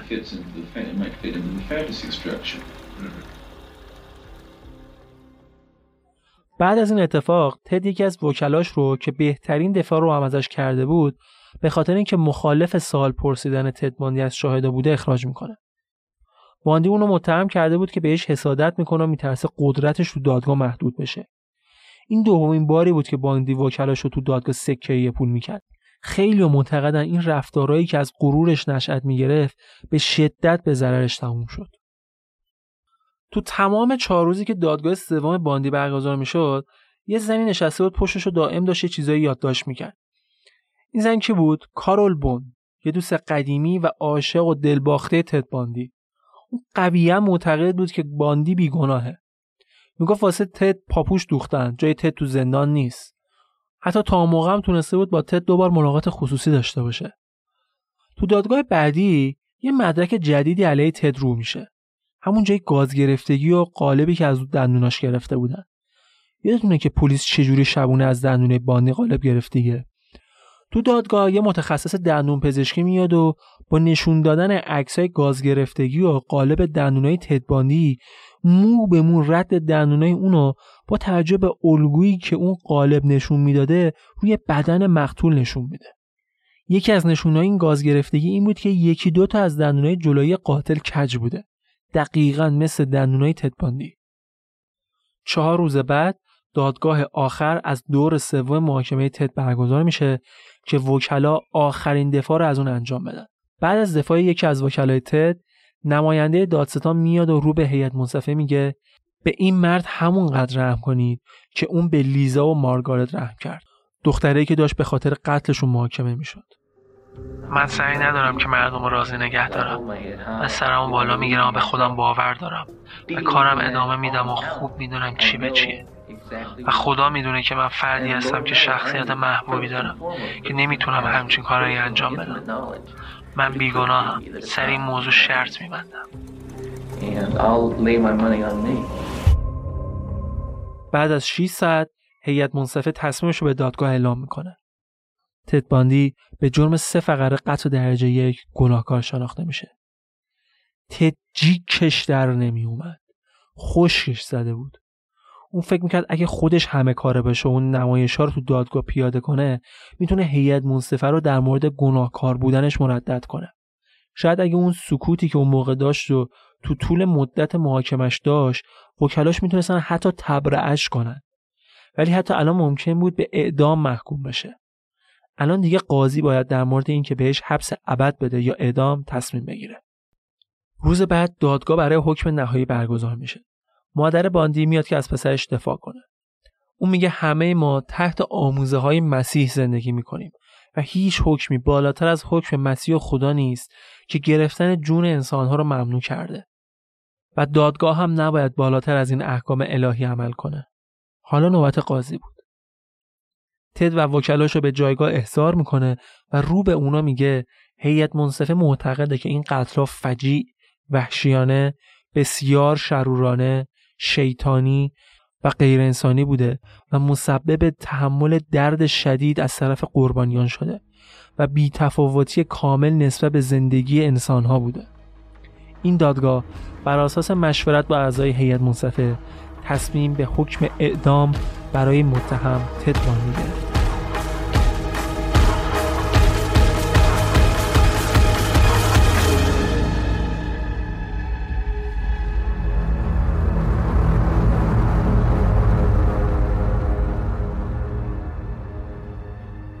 قاضی بعد از قرائت حکم باندی میگه از صمیم قلب بهت میگم مرد جوان مراقب خودت باش. این خیلی ناراحت کننده است که الان تو این دادگاه باید از بین رفتن انسانیت رو ببینیم. تو انسان برجسته ای هستی. می‌تونستی وکیل خوبی بشی. من خوشحال می‌شدم که می‌تونستی تو دادگاه من به این کار مشغول باشی. اما تو راه دیگه ای رو انتخاب کردی. مراقب خودت باش و اینم بدون که من هیچ خصومتی با تو ندارم. ولی این آخر ماجرای تدباندی نبود. هنوز یه پرونده باز دیگه تو فلوریدا داشت. همون دختر دوازده ساله. برای این اتهام هم دادگاه تشکیل دادن. با اینکه خیلی اعتراض کرده بودن که چرا واسه کسی که یک بار حکم اعدام بهش دادن دوباره هزینه می‌کنید و دادگاه تشکیل می‌دید ولی دادستان تو جواب میگه من می‌خوام واسه این آدم دو تا حکم اعدام بگیرم تا خیالم از مردنش راحت بشه. توی این پرونده کلی مدرک جرم علیه باندی بود. هم شاهد داشتن. هم الیاف کت باندی توی ونی پیدا شده بود که لکه های خون این دختر توش بود. پلیس این ون رو اطراف جسد کیم پیدا کرده بود. باندی توی این دادگاه هم همون رویه دادگاهی قبلی رو پیش می‌گیره. خودش شده بود وکیل خودش. اما توی این دادگاه یه حرکت عجیب زد. کارول بون رو به عنوان شاهد احضار کرد و در محضر قاضی ازش خواستگاری کرد. عروس خانم هم بلا فاصله بله رو داد. دادستان این خواستگاری را عوام فریوی می‌دونست. معتقد بود تد داره سعی می‌کنه از خودش یه چهره دوست داشتنی به نمایش بذاره. دست آخرم باندی رفت جلوی هیئت منصفه با دستای باز جس گرفت جوری که مثلا یکی رو می‌خوای بغل کنی. بعد خودش رو تو رفت و مهربونی با مسیح مقایسه کرد. صبح روز بعد حکم دادگاه توسط قاضی قرائت میشه. تد باندی برای اتهام قتل درجه یک کیم لیچ گناهکار شناخته میشه. و به اعدام محکوم میشه. تد موقع قرائت حکم پشتشو کرده بود به قاضی. بعدش هم با عصبانیت بلا فاصله بعد از اعلام حکم با نگهبانش دادگاه رو ترک می‌کنه. بعد از محاکمه تد به بند اعدامی های زندان ایالتی فلوریدا فرستاده میشه. من برای هیچ کدوم اینا احساس گناه نمی کنم. من تازه الان نسبت به هر لحظه زندگیم کمتر احساس گناه می‌کنم. راجع به همه چی. اینو جدی میگم. نیست که چیزی رو فراموش کرده باشم یا ذهنم رو بسته باشم. من به هر کاری که کردم آگاهم. من تو شرایطی هم که هیچ احساس گناهی نمی کنم گناه یه مکانیزمه که ما ازش برای کنترل آدم ها استفاده می‌کنیم. یه توهمه. این یه مکانیزم اجتماعی برای کنترل و بسیار مزره ته تو بند اعدامیا اون اول اوضاع خوبی نداشت. کارال قایمکی بهش ماریجوانا میرسوند اونم خیلی راحت تو سلولش شروع می‌کرد به کشیدن. کارال دیوونه تد بود. این دوتا حتی یکی از نگهبانان رو خریده بودن که بتونن یه وقتی تو تایم ملاقات با هم رابطه هم داشته باشن. نتیجه این رابطه هم شد یه دختر به اسم روزا. تد تو زندان با کارول و روزا و پسرخوندهش یک خانواده تشکیل داده بود. تو تمام آمریکا دیگه همه تد رو میشناختن. تقریبا سه چهار سال بعد FBI تصمیم می‌گیره که از تد توی پرونده های جنایی مشورت بگیره. تد دوباره به همون چیزی که می‌خواست رسید. توجه و احساس مهم بودن. کم هم نذاش. همه جوره توی این پرونده ها به شناخت و خوندن ذهن قاتلا کمک کرد. این جریان ادامه داشت تا دو سال بعد. تد هنوز تو بند ها بود. همه کسایی که توی این بندن قرار با صندلی الکترونیکی اعدام بشن. ولی زمان اعدامشون مشخص نیست. یه سال دیگه دو سال دیگه ده سال دیگه. حتی اصلا ممکنه اعدام نشن. تو آمریکا معمولا خیلی سخت به کسی حکم اعدام می‌دادن و اگرم می‌دادن این حکم خیلی سخت اجرا می‌شد. بودن کسایی که حتی اعدام هم نشدن و تا آخر عمرشون تو زندان موندن. ولی به تد اعلام میشه که یک هفته دیگه قرار حکم اعدامش اجرا بشه. درست یک هفته مونده به اعدام وکیل جدیدی به تیم وکلای باندی اضافه میشه. این خانم جوون از مخالفین سرسخت اعدام بود. حتی برای خشنترین جرم ها. و این پرونده ای بود که ایشون می‌تونست توش به اون چیزی که می‌خواد برسه. وقتی پرونده رو می‌گیره اولین بحثی که برای لغو اعدام مطرح می‌کنه اینه که از تد دفاع خوبی صورت نگرفته. چون اون اصلا صلاحیت کافی برای دفاع از خودشو نداشت. وکیلش سعی داشت یه بیماری روانی چیزی تو تد پیدا کنه که تایید شده باشه صرفا یه ادعا نباشه تا بتونه با اون حکم رو لغو کنه. ولی به هر حال پزشک معتمد دادگاه شروع می‌کنه یه سری آزمایش و آنالیز روی شخصیت تد انجام میده و نتیجه که اعلام میشه همه معاملات پرونده رو به هم میریزه. اعلام میشه که تد باندی اختلال دو قطبی داره. تد همیشه صداهایی رو تو سرش میشینه که در مورد زنها باشون حرف می‌زده. و اینکه خودش وکالت خودش رو به عهده می‌گرفتم از همین اختلال نشأت می‌گرفت. حتی دکترش معتقد بود که ممکنه تو مغز تد یک توموری چیزی باشه. درست 6 ساعت مونده به ادام حکم معلق میشه و حالا وکلای تد سه سال دیگه فرصت دارن تا جلوی ادامش رو بگیرن. دادگاهی تجدید نظر پشت سر هم برگزار میشه. از اون طرف هم فشار رسانه ها و مردم و حتی خانواده قربانی ها برای اجرای حکم سرسام آور بود. وکلای تد برای لغو ادام باید توی سه تا دادگاه تجدید نظر بازی رو میبردن دادگاه محلی اول بردن قاضی حکم لغو اعدام داد دادگاه دوم رو هم بردن و دومین حکم لغو رو هم گرفتن دادگاه سوم دادگاه عالی فلوریدا بود که بعد ازش رد می شدن. دادگاه برگزار شد و قاضی حکم اعدام رو تایید کرد. حتی برای محکم کاری فرماندار ایالت هم جداگانه یک حکم اعدام جدید صادر می‌کنه. این دیگه آخر بازی بود. توی آخرین روزهای اعدام یعنی درست سه روز قبل از اعدام تد تصمیم می‌گیره اعتراف کنه. اگه دقت کرده باشید تا اینجا تد هر وقت می‌خواست در مورد قتل هایی که کرده و در مورد شخصیت خودش به عنوان یک قاتل صحبت کنه از زمیر سوم شخص استفاده می‌کرد. ولی هر وقت در مورد اتفاقات و درگیریاش با پلیس حرف می‌زد از زمیر اول شخص استفاده می‌کرد و راحت از زبون خودش همه چی رو می‌گفت. ولی اینجا اولین بار بود که تد باندی به عنوان یک قاتل در مورد خودش دیگه از زمیر سوم شخص استفاده نمی‌کرد. توی اعترافش از تد در مورد تعداد قتلایی که کرده سوال می‌کنن. خب شاید بیشتر از سی تا یا یکم بیشتر الان نصف شب ذهنم خسته است ولی فکر می‌کنم همین حدودا باشه. در مورد ایالت ها بازه زمانی که توش قتل انجام داده میگه. تا اونجایی که یادمه کالیفرنیا، اورگان، واشنگتن، اوهایو، یوتا، کلرادو، فلوریدا بین سالهای 1973 تا 1978 ازش می‌پرسم فکر می‌کنی از این سی و خورده دختری که کشتی جسد چند تاشون هنوز زیر خاک دفن و پیدا نشده؟ خب سوال خوبیه. حدودا ده تا. بعد ازش در مورد اینکه سر چند تا از قربانیاشو جدا کرده می‌پرسن شاید پنج یا شش تا.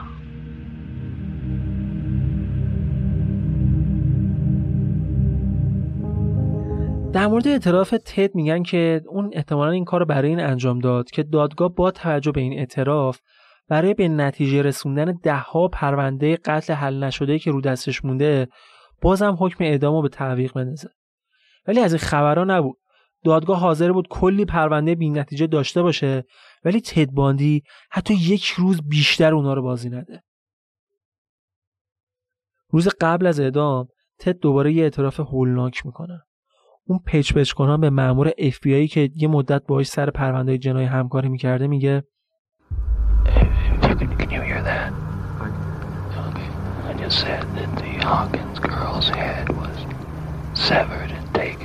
up the road about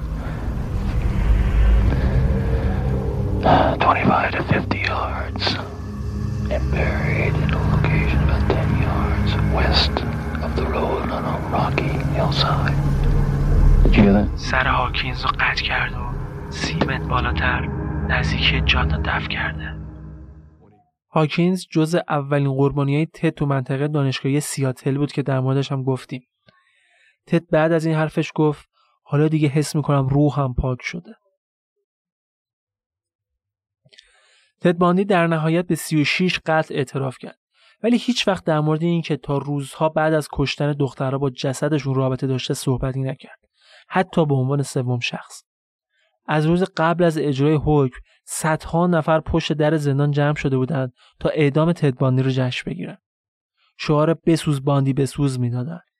یه سری سنجاق سینه شبیه صندلی اعدام و تیشرت هایی که ضد باندی رو شعار نوشته بودن میفروختن. آتیش بازی می‌کردن. خلاصه همه منتظر بودن تا جنازه تدباندی از اون زندان بیاد بیرون. تد ساعته قبل اعدام با یه شبکه مذهبی مصاحبه می‌کنه و با بغض جنون جنسی را دلیل همین اتفاق معرفی می‌کنه. میگه تو بند اعدامی ها اکثر کسایی که زندانیان درگیر اعتیاد به پورنوگرافی هن. ولی یکی از کسایی که پرونده رو دنبال می‌کرد میگه این فقط یه بهونه بود چون تقریبا همه ما با دسترسی کامل به مسائل جنسی و پورنوگرافی بزرگ میشیم ولی چرا ماها قاتل سریالی نمیشیم آخرین وعده غذایی تد استیک با تخم مرغ بود. چند ساعت قبل اعدام با انجیلی که تو دستش بود فقط دعا می‌کرده برای اعدام موهای سر و مچ پاشو میتراشن تا جریان برق راحتتر از بدنش عبور کنه.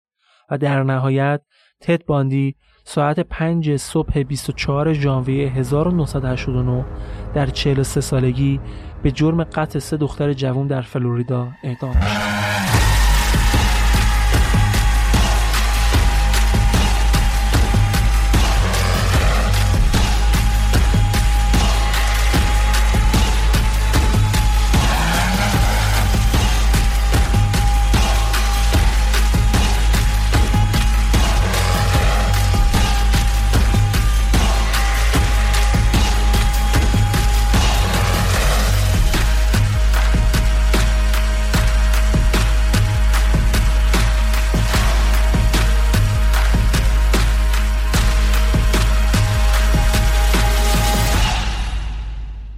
جنازه تدباندی رو طبق وصیتش میسوزونن و خاکسترش رو روی کوههای فلوریدا میریزن.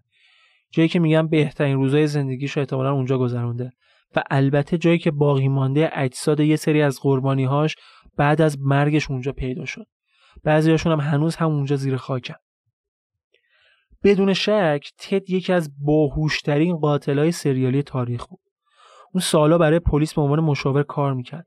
قشنگ با روش و خلای قانونی پلیس و محدودیتاشون آشنا بود. درسته که در نهایت به 36 قطع اعتراف کرد. ولی شاید اگر غرور بیجا نداشت و خودش رو یه سر و گردن بالاتر از همه نمی‌دید هیچ وقت نمی‌تونستن اعدامش کنن. یادمون نره بار دوم که تد فرار کرد و پلیس گرفتش اصلا خبر نداشت که اون تد باندیه. خودش بود که خودش رو معرفی کرد. در نهایت هم این خودش بود که به 36 قتل اعتراف کرد. و پلیس کوچکترین مدرکی برای متهم کردنش نداشت. با این وجود حدود 120 قتل دیگه بود که پلیس تد رو مسئولشون می‌دونست ولی هیچ وقت نتونست ثابت کنه. ولی تد قبل اعدامش وقتی می‌فهمه کلی آدم بیرون زندان منتظرن که مرگش رو جشن بگیرن می‌دونید چی گفت؟ برگشت گفت اعدام نماد انتقامه.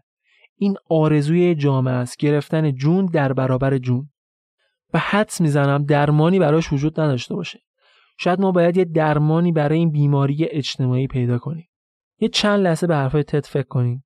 کاری نداریم که کی بوده و چیکار کرده. فقط به این جملش اعدام نه تنها بازدارنده نیست بلکه ترویج دهنده حس انتقامجویی خشونت و جامعه است و عملا یک قتل به حساب میاد که دولت بهش برچسب قانونی می‌زنه. بعد از تدباندی کلی قاتل سریالی دیگه مثل ساموئل لیتل با بیش از 90 قتل ثابت شده و خیلی های دیگه اومدن و به مراتب بیشتر از باندی هم کشتن. و اعدام تد کوچکترین تأثیری تو جلوگیری از این جنایت ها نداشته. دقیقا به همین دلیل بود که تو بسیاری از کشورهای دنیا از جمله خود آمریکا دیگه خبری از حکم اعدام نیست. اعدام یک قتل قانونیه. قانونی که همیشه هم عادل نیست.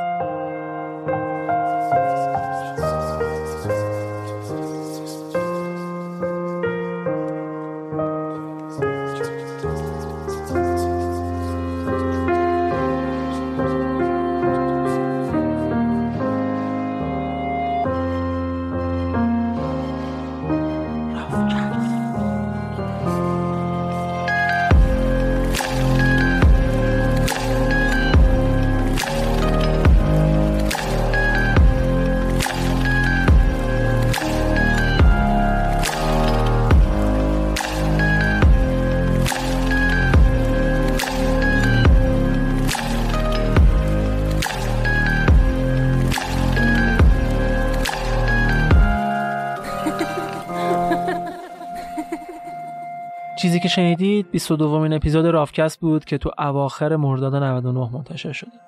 اینجا جا داره یه تشکری هم بکنم از آسا ارزانپور و بیتا رزمی که توی تولید این اپیزود به من کمک کردن. رافکست رو می‌تونید تو تمام شبکه های اجتماعی دنبال کنید لینکشون تو توضیحات پادکست هست این پادکست رو می‌تونید از طریق تمام اپلیکیشن پادکست و البته از سایت رافکست بشنوید و اگر دوست دارید از این پادکست حمایت کنید بزرگترین حمایتتون اینه که این پادکست رو به بقیه هم معرفیش کنید. حالا چه تو استوری چه با پست چه کلامی هر جوری که خودتون دوست دارید راحت ترید. پادکست رو به بقیه هم معرفی کنید و الان که این اپیزود داره تمام میشه من تقریبا 4 ساعت و 40 دقیقه است که دارم به کوب حرف می‌زنم که احتمالا آخرش یه خروجی شاید حدودا نمی‌دونم یک ساعت و خورده قراره باشه. فکر کنم صدا می‌ذاره گرفته دیگه. الان قشنگ حسش بشد بکنید. زبونم هم قشنگ حس می‌کنم که دیگه باد کرده. کسایی که من نزدیک می‌شناسم می‌دونم من کلا آدمی نیستم که زیاد حرف بزنم. زیاد حرف بزن نیستم. و حالا همچین آدمی داره واسه شما پادکست تولید می‌کنه. امیدوارم که تونسته باشم حداقل استانداردها رو توی این اپیزود رعایت کرده باشم و از این اپیزود لذت برده باشید. لذت که البته داستان داستان غم بود. ولی به هر حال امیدوارم تونسته باشم استانداردهای لازم توش رعایت کرده باشم و مورد توجهتون بوده باشه. مرسی که تا پایان با من همراه بودید و مرسی که اینقدر به رافکست لطف دارید.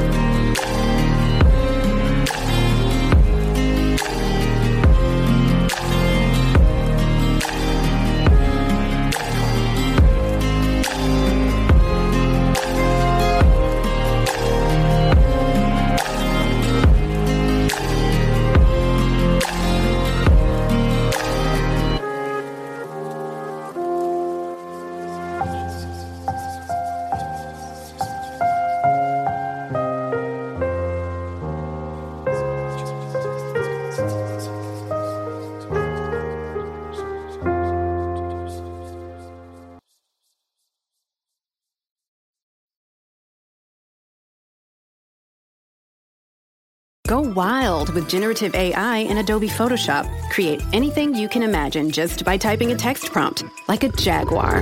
No, a jaguar on a spaceship. Yes, this changes everything. Try it now at Photoshop.com.